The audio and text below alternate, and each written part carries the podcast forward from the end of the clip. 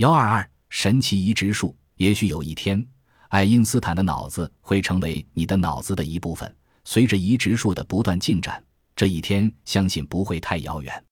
移植术的最早记载是一七八六年，美国美容师亨特做的两颗一体牙移植术，尽管没有获得成功，但却开了医学移植术的先河。以后，法国外科医师卡雷尔做了大量的动物血管与器官的移植实验，并创造了当时最为成功的组织器官体外保存法。他用这种方法使小鸡胚的心脏离体后跳了相当长的时间，因此荣获了诺贝尔生理学医学奖。成为器官移植工作的最早元勋，但是由于当时技术条件的限制，卡雷尔的一体移植实验还是以失败告终。这是为什么呢？大家知道，器官移植所用的器官都取自正常人或人刚死后的正常器官，但机体具有产生排斥异体器官的免疫反应，从而构成了阻碍器官移植成功的最大困难。一九零二年。奥地利著名病理学家兰德斯坦经过历时十二年的不懈努力，发现了人的四种基本血型 A、B、O、AB 型，并发现不同血型的血液输入会引起红细胞的凝集，而致使病人死亡。他通过大量实验，制定了血型的鉴定方法和输血的正确程序。兰德斯坦的工作不仅使一体间输血获得成功，而且给科学家们以极大的鼓舞。使在卡雷尔以后曾冷落一时的移植术重新活跃起来。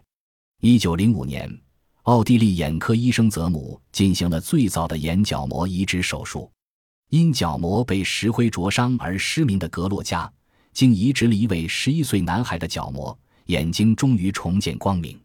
最早的肾移植是一九五四年在美国波士顿一家医院中进行的。患了晚期肾炎的二十四岁的赫里克。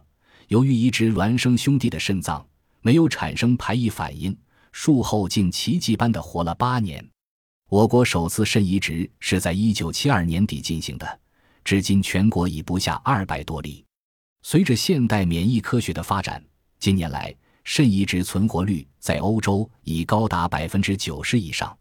心脏移植也开始的比较早，一九六七年，一位名叫瓦什坎斯奇的严重心脏病患者。被送到南非巨仓医院，生命垂危。该院外科医生巴纳德决定为他实行心移植术。通过十几个小时的工作，手术成功了。可惜的是，病人因术后肺部感染，只活了十八天。但巴纳德毕竟取得了心脏移植的开拓性的成功。使心脏移植获得全面成功的是法国萨尔瓦多医院的亨利教授。一九六八年。他为一位中年男子维特里亚换上了一颗从死人身上取下的健康的心脏。术后十六年来，维特里亚情况良好。我国在一九七八年首次进行了心脏移植手术，术后病人活了一百零九天。肾、心以及肺、肝等器官移植在不同程度上的成功，引起了科学家们对末移植研究的兴趣和热情。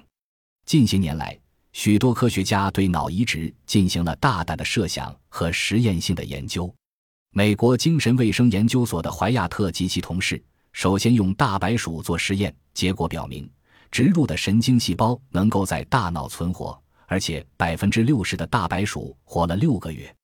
以后，美国罗切斯特医疗中心的加什等又报道了采用移植的方法治疗大白鼠糖尿病成功的消息。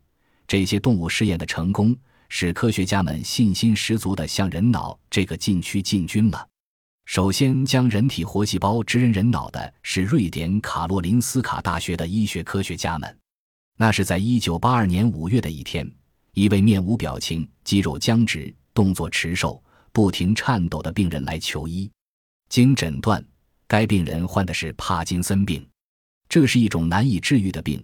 主要是因为大脑的黑质区不能产生一种化学物质多巴胺而引起的。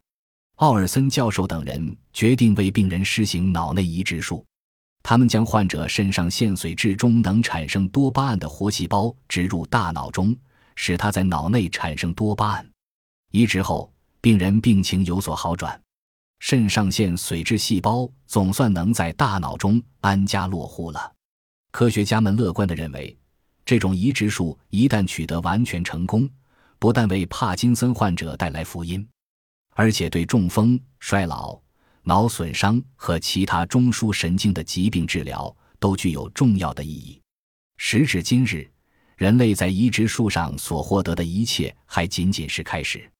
相信，随着科学技术的突飞猛进，人体的器官和组织的移植就像机器更换零件一样的时代一定会到来。